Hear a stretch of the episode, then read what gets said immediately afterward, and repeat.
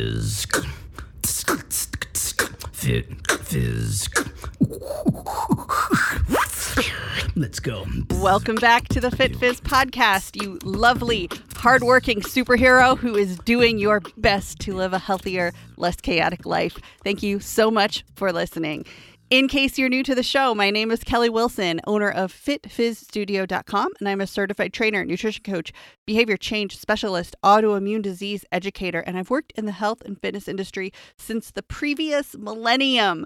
I'm here to help you ditch the gimmicks, find strength through your struggles, give you knowledge for making the smartest choices for your own health, and to remind you to celebrate victory all along the way. The information shared is for educational and informational purposes only. None of the content should be interpreted as, as, an intent to diagnose, treat, cure, heal, or prescribe. And I want you to take today's episode with a little grain of salt. I say that because I can just envision somebody clutching their pearls at some point and saying, oh, How dare you say these things?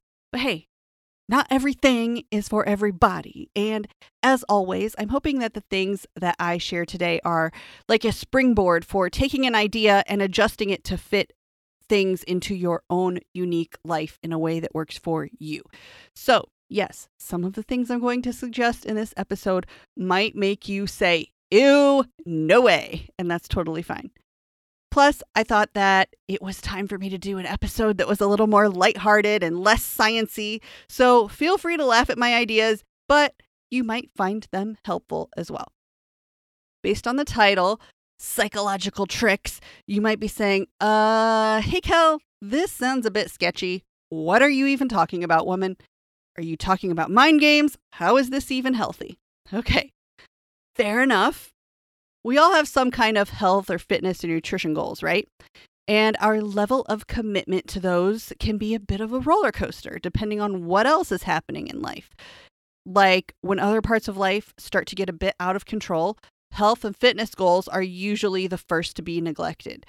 Sometimes you might have to simply accept that. Like I had to accept that for a certain period of my life from 2017 through the beginning of 2019. And that was that training in the gym was not only physically impossible for me, but I had to accept that there were days where just to feed myself, to get food from the kitchen, I like there were times that I crawled partway to the kitchen, rested on the floor just to be able to continue to get to the kitchen to get myself food. It was that bad. So that's a time where I had to just accept it wasn't possible. And there are a number of things that you might encounter in life where fitness and nutrition falls by the wayside, even when you really don't want it to be that way. But there's also this huge area in the middle where life is going to be hectic no matter what, and you can't neglect nutrition and fitness completely forever. So, what kind of tactics do you have in your back pocket to whip out on the days that are normal life, but also kind of rough. And you know, you got to muster up commitment to your goals from somewhere if you want any kind of progress. So, what do you use to keep you going? With some of my ideas today, I want you to start making a bit of a mental toolkit in your mind or even write it down for things that will light a fire under your butt on the days when you're mentally struggling to stay committed to your training plan or Maybe it's your running schedule or a meal plan or staying committed to just prep lunches for the week or whatever it is that you're working on in relation to fitness or nutrition. I'm going to tell you a little bit of a story. So, there was a period of time right after college for me where I had a really bad diet Coke habit. I had begun working in corporate America. I had about a 45 minute commute each way. I was working another part time job at a tanning salon, cringe, I know, in the evenings. Plus, I was teaching some group fitness classes a couple nights a week and on the weekends. Plus, I needed the extra jobs to pay my bills. And I got to a point where I was running out of steam. Water had been my main beverage of choice, but I got to a point where I felt that, you know, maybe some caffeine would help me not feel so tired. Now, personally, I cannot stand the taste of smell or coffee er, the taste or smell of coffee. And there was a Casey's convenience store on my way to work. So I started to stop in there in the morning and I'd get a 32 ounce, yeah, big cup of Diet Coke every morning. And they even had a deal where if you refilled your old cup, you got it for 79 cents. So this habit began. And I had that habit for about four or five years. And this was also during the time where I was a Chicago Luvabull, too. And our rehearsals certainly made for some very late nights and early mornings. And what made me stop or want to stop was that I had one friend in my ear who was constantly like, Ew, you're so gross for putting that in your body. All that fake sugar is going to give you cancer. And to me, regular Coke didn't taste good. So Diet Coke it was. And over time, I was getting frequent migraines that progressively had gotten worse. They I went from having them about once a week to 5 or 6 days a week. And at that point, I certainly was not taking nutrition seriously at all. So, on top of going to doctors to see what might be causing my migraines, I had this thought process about figuring out a way to stop this Diet Coke habit. I had finally admitted to myself that it was causing more harm than good. So, what was I going to do?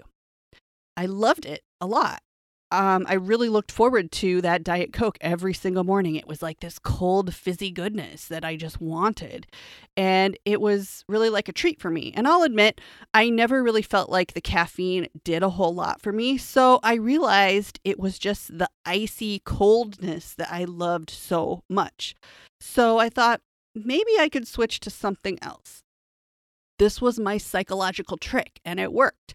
I switched to a low calorie orange juice. And yes, orange juice has a ton of sugar, and I'd never really recommend drinking it every day, but it was a healthier alternative than Diet Coke. Plus, at the time, I was doing like three or four hours of cardio at Luvabulls rehearsals, so it's not like I had to worry about too many calories. So I started having orange juice with ice every morning and progressively started adding more water to it and I had my ice cold drink and I was happy. I never really even missed the Diet Coke once I started that. And within about three months or so, I was just drinking water and no more orange juice. Oh, and my migraines started to disappear too. Not a coincidence, but that's a trick that worked for me. All I had to do was change my bad habit. All I had to do to change my bad habit was to get honest with myself about why I was doing it and what I could do to make it a healthier habit. I liked the sweetness and the ice. So I changed the sweetness, kept the ice, and eventually my taste buds changed too, as taste buds do. And I didn't want it anymore. I didn't want the Diet Coke anymore. I identified the weak point and I replaced it with something smarter. And you can do this too. What are your weak points? Where do you usually start to allow yourself to get off track with fitness or nutrition? Is it maybe it's when you're done with work, you come home, you're tired, so you make poor choices for dinner because it's just easier? Or is it maybe talking yourself out of going to the gym because you're really good at conjuring up a dozen reasons to convince yourself that it's okay to skip yet another time? Maybe overeating is an issue. Maybe that's where you can't seem to fix the problem. Maybe you have no problem with getting to the gym, but once you're there, you only put in 70% of the effort that you could do on the days when your head is in the right place. So, again, identifying your own weak points that are holding you back are what's going to help make a change. We all have our forms of kryptonite, and I bet that for each person, there are two or three main sticking points that keep you from actually making the full changes that you envision in your head. Maybe your friends are always asking you to go to lunch and you always say yes. And once you're out and having fun, all goals go out the window and you order the heaviest, greasiest thing on the menu and then you feel horrible about it. That's me. But how can you fix that? How did I fix that? So for me, what worked was I just made a hard rule no more going to lunch with coworkers. I simply don't, or I simply didn't. I don't currently have co- coworkers, but I stopped doing it and if I have them in the future, I won't do it unless, you know, maybe once a once a year. Um, if they want if they want to make it weird and use it against me, which has happened countless times, I no longer care one bit because people who make it weird and pressure you in any way don't respect boundaries, period. You're better off without those people. Once you identify those sticking points, you can figure out how to win against them. And then when they arise, it's a way of taking back your power. So, this is not even a battle of willpower or motivation, but adding or taking something away in order to succeed. You could totally implement rewards based on your victory language too, like I talked about on episode 10. So listen to that episode again or listen to it for the first time if you haven't already. But we each respond to certain types of motivation. Some people respond well to pep talks, which is words of affirmation. Or some people respond well to knowing that there's a prize or a gift at the end. And well, some people respond well to fear. So this is where I was talking about taking it with a grain of salt because I don't want anyone to be like, Kelly, this isn't very positive of you to encourage this type of behavior. Because you know what? Motivation is not all cheerleaders and pom poms. Some people need a little bit of healthy fear in order to have the fire effectively lit under their behinds in order to make any progress. So, welcome to the dark side. I'm only sort of kidding, but here's an example. My last powerlifting coach, after I had been training with him for a year or two, he implemented a rule where we couldn't end the training session on a failed lift. And I really hated that. I literally felt like it zapped my motivation down to about 75% instantly. I feel like a more successful lifter when I fail my last lift, knowing that I gave it all I had. That's just how I'm wired. Not everyone is like that with that rule, I felt instantly limited. Now, I won't go into more detail since not everyone finds powerlifting interesting, but that's just an example. I personally find satisfaction in that type of failure when I train. Some people see it as a negative. I see it as a positive. Here's another example. There's a woman named Pauline Nordin who is pretty famous in the world of fitness and strength training. I've followed her on social media for years. I really like her personality, but she's not for everyone. She's extremely honest and she does not sugarcoat her words. But that's what I like about her. It would actually be a dream come true if I could somehow get her as a guest on the podcast someday. That would be really cool. But when it comes to weight loss, I've frequently heard her tell people, well, if you want to lose weight, start eating all of your meals naked in front of the mirror and you'll make better choices. Now, I can already imagine people in the body positivity community ranting about the thought of this. And I get that side of it too. But this might work for some people. These are the kinds of psychological tricks that I'm talking about. Obviously, you don't want to go to extremes with this to a point where it becomes obsessive or destructive to your self esteem.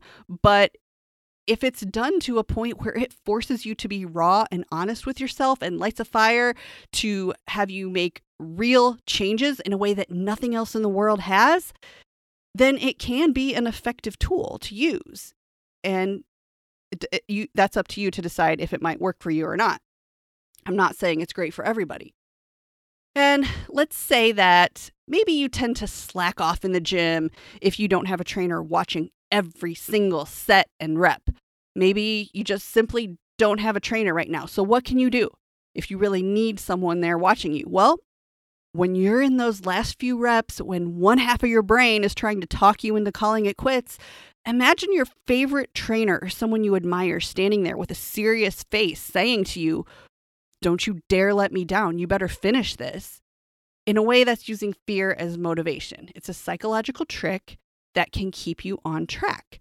We all have someone, maybe think of two or three people, where if they were standing right there during your last set of training, you'd want to impress them and definitely not wimp out, right? I've used this trick a lot with myself in the past. And actually, Pauline Nordin is one of those people that I would imagine standing there about ready to tell me that what a wimp I was if I dared to not give it my all. The other people that I would picture are Charles Glass, Jim Stoppani, and Dan Green, pretty famous trainers, and Dan Green is a powerlifter. And if they suddenly appeared in my last set, there's no way I'd only put in half the effort. I would definitely go all out. And there's also there's another man named C.T. Fletcher, which if you don't know him and don't mind some pro- profanity, look him up. He's super intense, and I actually got to meet him in person one time. And actually, now that I think about it, I got to meet the other people I mentioned too Pauline and Jim Stoppani, Charles Glass, and Dan Green, all at different times, which was super cool to meet them in person. But anyway, C.T. Fletcher, he also just survived a heart transplant about a year ago.